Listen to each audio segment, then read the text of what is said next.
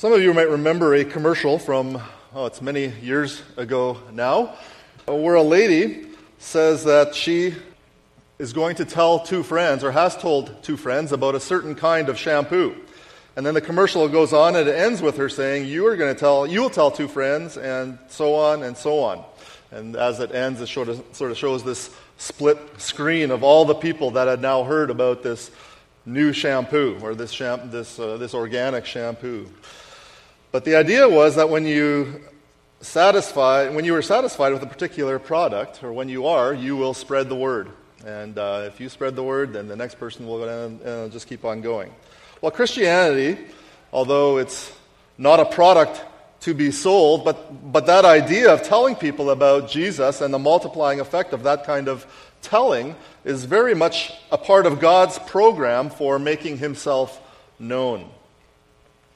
See if this doesn't sound like the, that same concept behind that shampoo commercial. This is 2 Timothy 2, verse 2. And it's Paul um, writing in his letter to Timothy. He says, What you have heard from me in the presence of many witnesses, entrust to faithful men who will, able, who will be able to teach others also.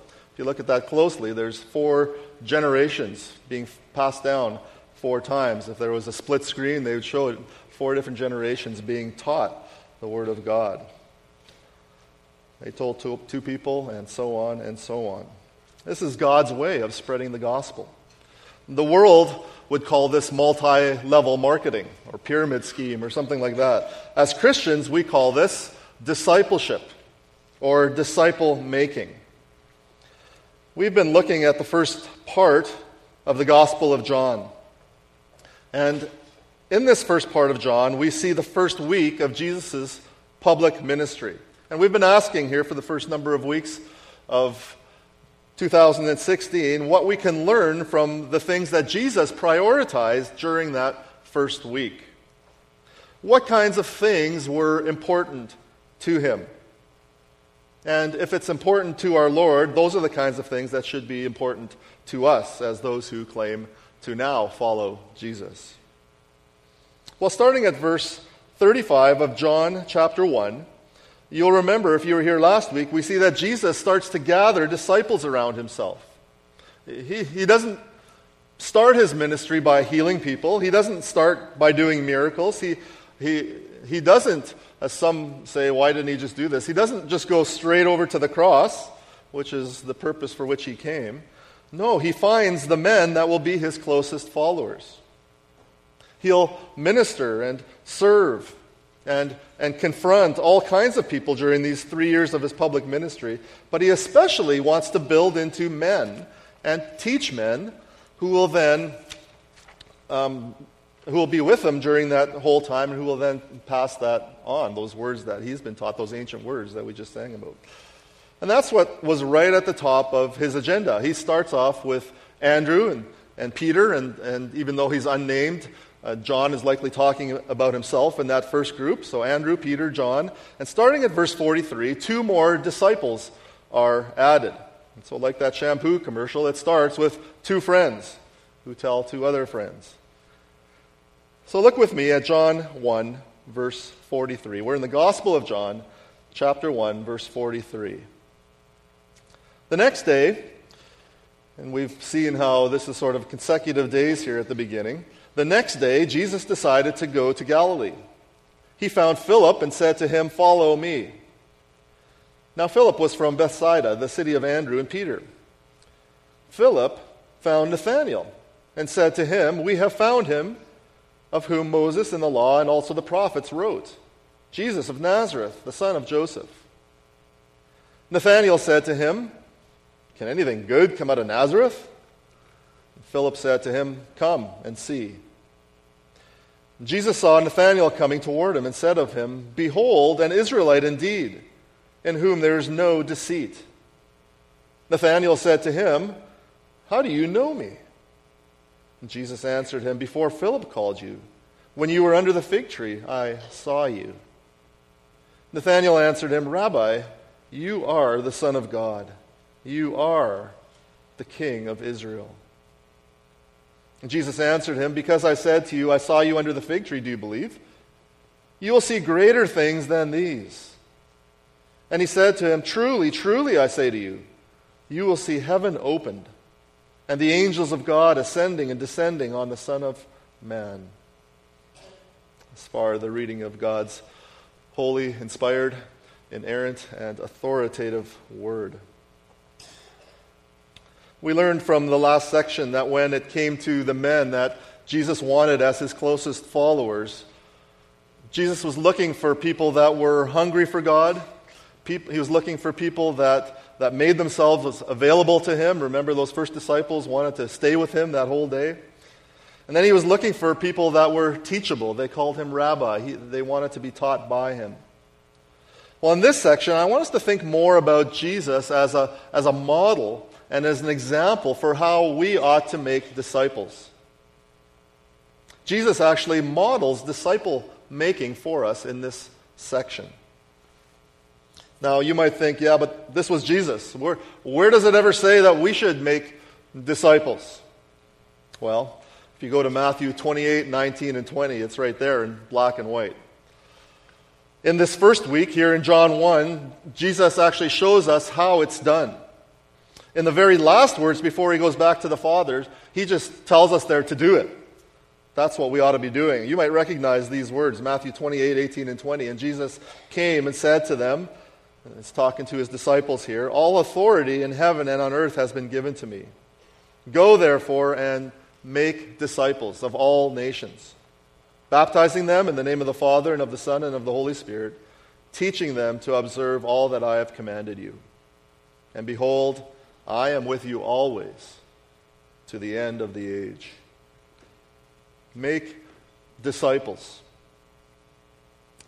Just as that task was a priority for Jesus, so it's a priority for us, 21st century disciples of Jesus. Jesus commissioned us to do those same things. He, he wants us to bring people to faith in God and then to baptize them and teach them. And if you think, I can't do that, you'd be right. But that doesn't get you off the hook because Jesus adds, Behold, I am with you. Jesus actually equips and, and empowers us to do this. And he models it for us.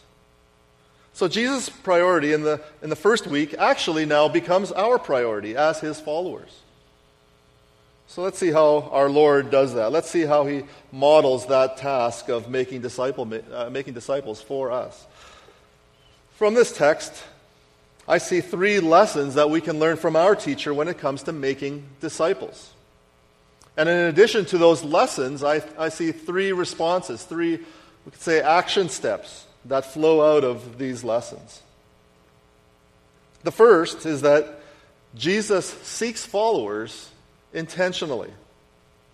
Now, this one is very obvious right in the text there. Look at those first two verses. Verse 43 The next day, Jesus decided to go to Galilee. He found Philip and said to him, Follow me. Now, Philip was from Bethsaida, the city of Andrew and Peter. It says that Jesus leaves the area where we found him uh, on the previous day there on the east side of the Jordan River verse 28, where, where John was baptizing. And then he heads due west, very purposefully, to Galilee. And somewhere on the way, it says that Jesus found Philip. Now, those words don't make it sound like he just happened to find Philip and thought, hmm, look at that. This, look at that guy. He might be a, you know, a good guy to add as one of my followers. No, Jesus takes the initiative here and he intentionally finds Philip. Now, it doesn't even tell us here what kind of guy Philip was. It doesn't list his qualifications. It, it actually looks like Philip was just an ordinary guy.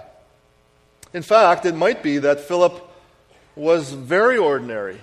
Maybe we could say not the sharpest knife in the drawer. We only read about Philip a couple of more times in John, but it seems like every time we read about him, he's a little bit slow of understanding. For example, in John 14, verse 8, Jesus, he's now in the upper room close to the end of his ministry, just before he's about to go to the cross, and he's trying to explain to his disciples that if they know Jesus, if they know the Son, that they have known the Father. Well, Philip, as part of that conversation, pipes up and says, Lord, show us the Father, and that'll be enough for us. Then we've seen him. But Jesus says, Have I been with you so long, and you still do not know me, Philip? Whoever has seen me has seen the Father. So, just making the deduction there that, that Philip was likely an ordinary guy. There was really nothing outstanding that would make Jesus pick Philip as one of his disciples. Yet it seems back in John 1:43 that Jesus is very intentional in finding Philip and saying, "Follow me." And we could say a few more things about that, but really we could, we could also say that this is a good model for us. We aren't really told to look for any special kinds of pre qualifications when we look to make disciples. In the last section, we do notice those few characteristics that I already mentioned the hunger, available, teachable. But they don't need to have any kind of special status for them to become followers of Jesus. Everyone is qualified to be a disciple of Jesus. And so when we're looking to share Jesus with people, we don't need to uh, apply any kind of filter. But we do need to be intentional about the task, about the concept of making disciples. Everyone needs Jesus. There, there are no exceptions. So we could say that we could just start with the people that are around us. Start with the people that are around you, where you are. And ask God to help you and, and to give you the courage to go to those people, to start an intentional conversation about God and about faith and about Jesus. If you have found Jesus, tell others about him. That's exactly what Philip does then, doesn't he? Doesn't he?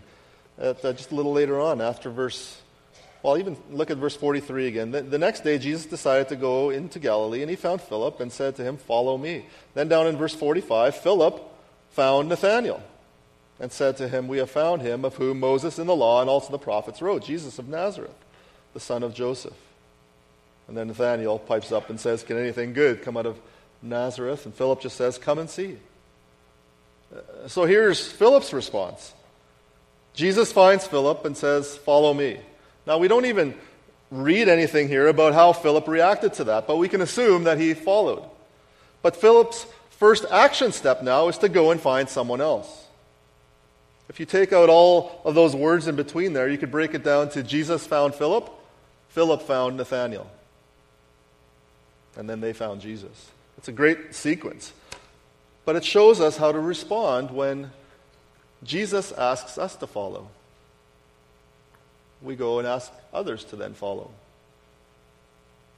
We're like this with other things, aren't we? When we find something valuable, our first inclination is usually to tell someone else. Children are especially like that. They, they just can't keep it to themselves. If preschool age children discover something new during the day or maybe get a new toy, what do they do when daddy comes home? They say, Daddy, come and see. They just can't wait to show dad or to tell dad about it. That's what it was like for Philip, except he discovered something of and someone of infinite value. So he just wanted to go and tell someone else. This was too good to keep to himself. He says, We have found him, of whom Moses and the law and the prophets also wrote, Jesus of Nazareth, the son of Joseph. We have found the one that our scriptures were pointing to, we're talking about. And then Philip identifies him there just simply as a, as a common way of identifying people in those days by his city, where he came from, and by his father. Nazareth was where wasn't where he was Jesus was born, obviously, but is where Jesus grew up. And and technically, of course, Joseph wasn't his father, but legally he was. And so he identifies him as Jesus of Nazareth, the son of Joseph. At any rate, we see here the natural response when we start to follow Jesus. Let's bring someone else to Jesus. When we talk about making disciples, there are really two levels that we're talking about if we want to put it in those terms. There, there's introducing people to Jesus. We sometimes call that evangelism. And then there's bringing people along in their walk with Jesus. That's um, from Matthew 28 is the, is, the, is the teaching them to observe all that I have commanded part of it. We need to respond in both those ways. Jesus is asking us to do both those things. Who can you introduce to Jesus? And then, are there people around you who maybe are young in the faith to whom you can say, Follow me as I follow Jesus? This could be guy to guy, it could be a gal with another gal, it could be a couple to another couple, could be a widow to another widow. And it doesn't have to be super formal. Teaching can take the form of having a coffee together or uh, of serving with someone, going to visit someone in the hospital together, going to visit a shut in. It could be reading a Christian book together. But it should be intentional in the sense that somewhere along the line, the conversation should get to spiritual things. You might say, How, how are you doing in, in, in trying to follow Jesus? What's working? What's particularly difficult? In what areas are you struggling? Here's what works for me. Maybe it'll work for you. Philip just said, Come and see. Are there people in your circle that you could take to Jesus and help them to see him? Either for the first time or in deeper levels than they've gone before. Well, let's look at the conversation between Jesus and Nathanael. Even before Nathanael gets to Jesus, after Philip identifies Nazareth as Jesus' hometown, he asks Philip, Can anything good come out of Nazareth? Love that line. You know what this would be like in our day? It's like, and I can't imagine anyone would ever do this, it's like someone from Edmonton saying, Can anything good come out of Calgary? I think that's what this comment was all about. We find out, find out later in John 21, verse 2, that Nathanael was from the town of Cana, which was just 10 miles north of Nazareth.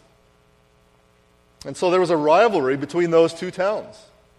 And so Nathanael just says, Can anything good come out of that place?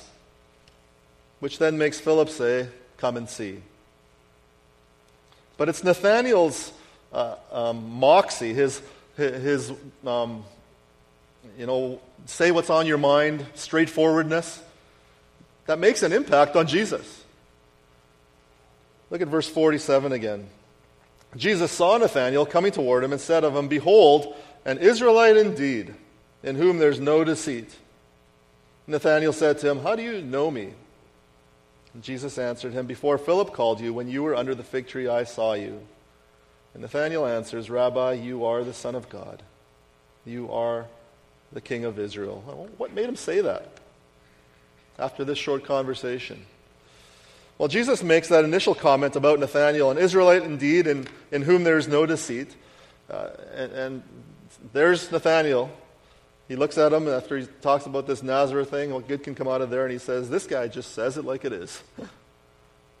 but in those words, Jesus also brings to mind an Old Testament character an Old Testament character, you might remember, he was the father of the 12 tribes of Israel, namely Jacob. Remember Jacob from way back in Genesis? He was known as the deceiver for the trick that he played on his father Isaac in order to get his blessing.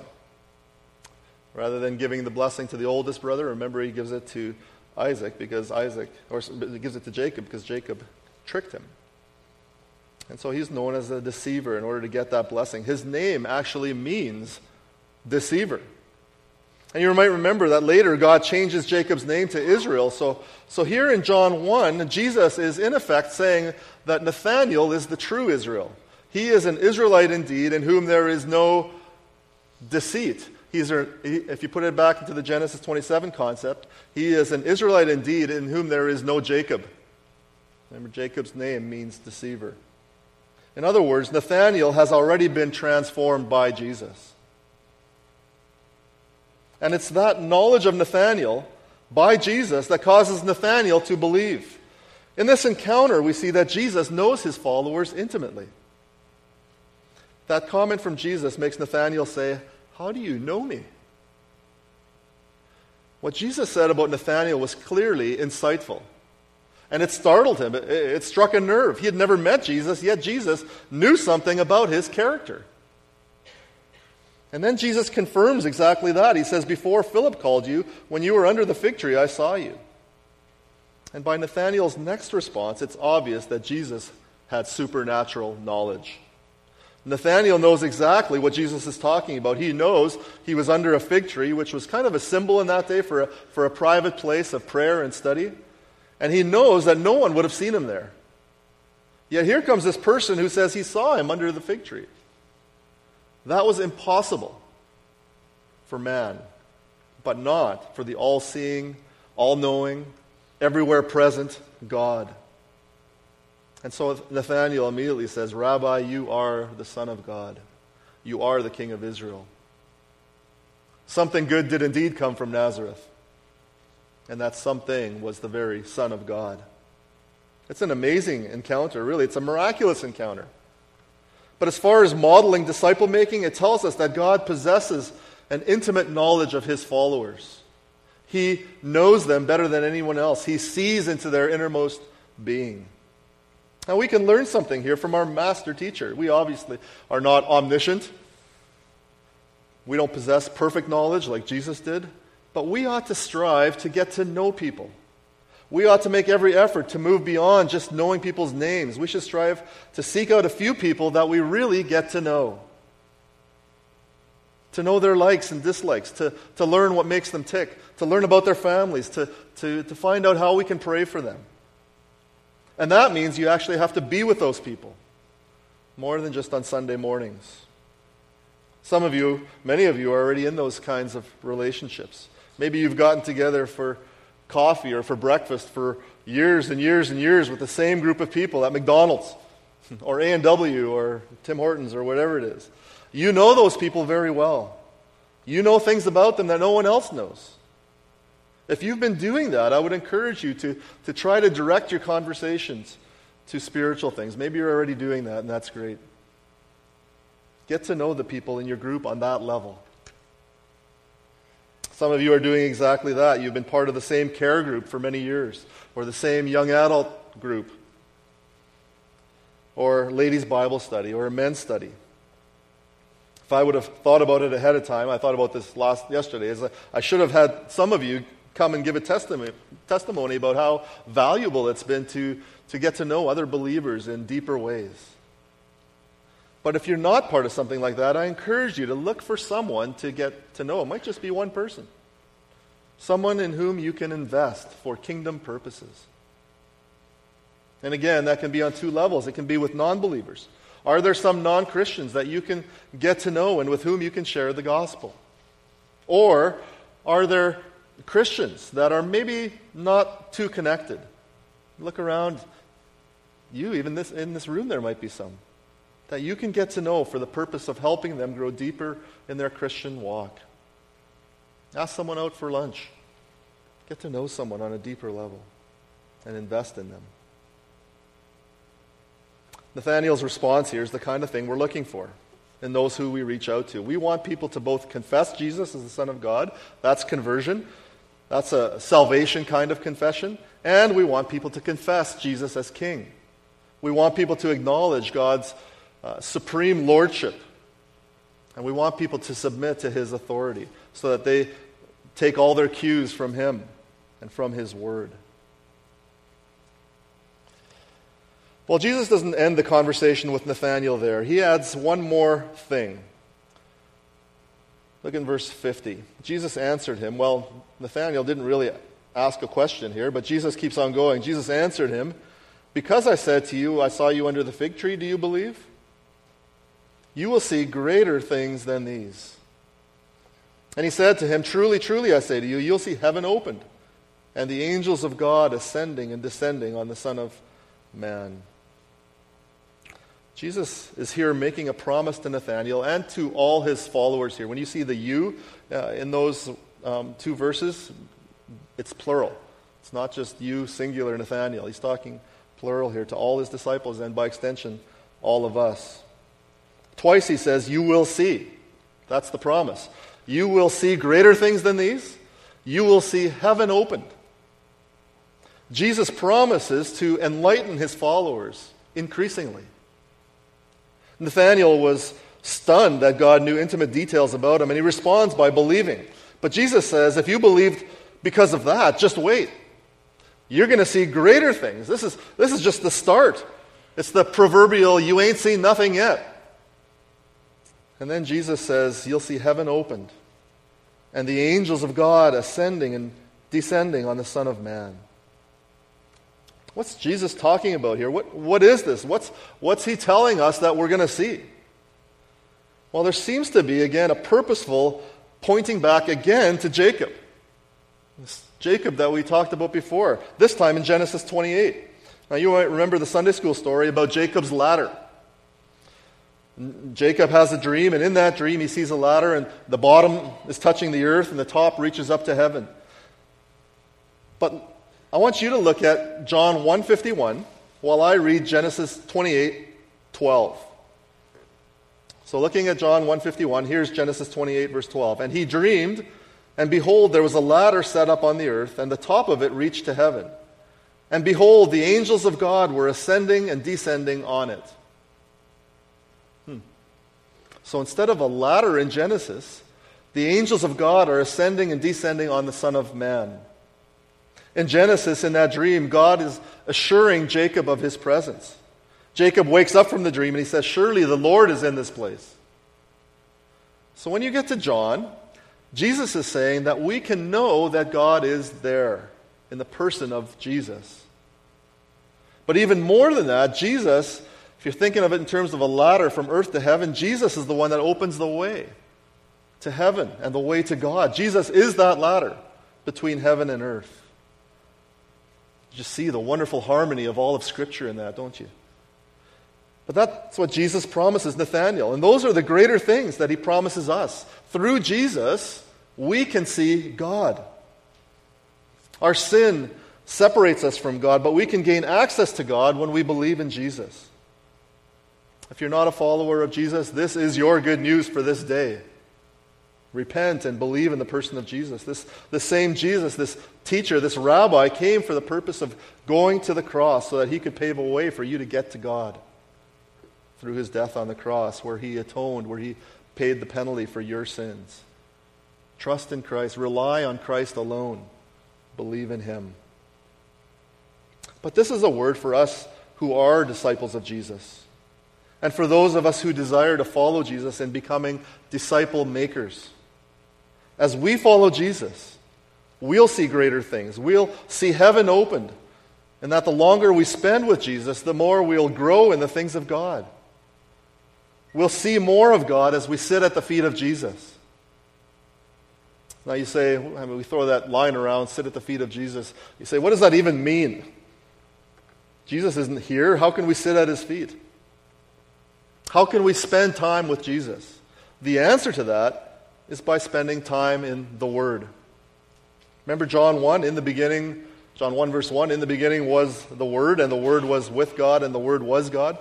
That's talking about Jesus. We find out later in verse 14 and following. Jesus is the living Word of God. But now we have, in connection with that, not separated from that, now we have the written Word of God.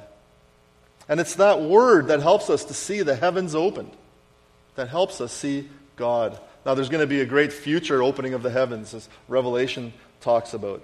But we can already begin to see God dimly, not clearly, but we can begin to see God increasingly as we spend time in His Word.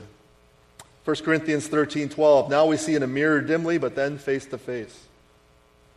As you grow in your knowledge of God, you, you gain, Ephesians 1 says, a spirit of wisdom and of revelation in the knowledge of Him, having the eyes of your heart enlightened, that you may know what is the hope to which He has called you. As we spend time with Jesus through His Word, we are increasingly, Romans 8 says, conformed into the image of His Son. 1 John 3 2, Beloved, we are God's children now, and what we will what we will be has not yet appeared, but we know that when he appears, we will be like him, because we shall see him like he is. There will be a great future seeing, but we can see him increasingly as we spend time with Jesus. And so as you spend time with Jesus, you become more like him. You take on his characteristics. You become more and more worthy of the name Christian and you understand God with increasing depth, you can actually behold His glory. You will see heaven opened. And that should be our goal as we make disciples. We want to point people to Jesus in His Word. As people spend time with Jesus in His Word, they increase in faith. And that's what we really want to see, isn't it? All of us growing in our faith increasingly. You believe because I saw you under a fig tree. You will see greater things than these. And when you see greater things, you will believe in greater ways, in greater depth. It's an exciting prospect, isn't it? Isn't it great that God wants to use you to help other people grow in their faith? That's what Jesus would have us do. That's what Jesus would have you do.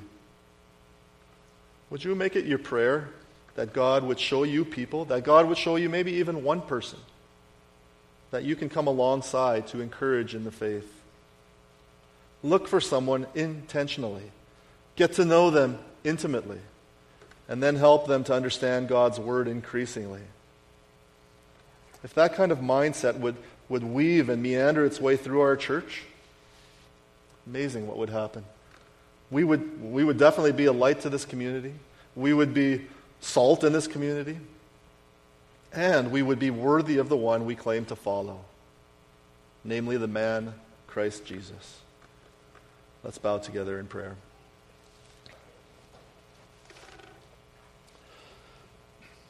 Our Heavenly Father, we are, as always, we are so grateful for your word. Lord, we sometimes hear that God's word is outdated, it is irrelevant, but Lord, we can see even here today that your word is, is amazingly relevant. We have been reminded this morning of the great commission that Jesus left for all his disciples, including us. Jesus, you told us not only to make disciples, but you also modeled it for us. And we thank you that you have now equipped and, and enabled and empowered us to be about that task. Give us the courage now to, to take up that responsibility. Help us, we pray, to be intentional in looking for people who need to know you, maybe for the first time, maybe in deeper ways. We ask that you would strengthen us to that end. And now, may the grace of our Lord Jesus Christ and the love of God and the fellowship of the Holy Spirit be with you all. Amen.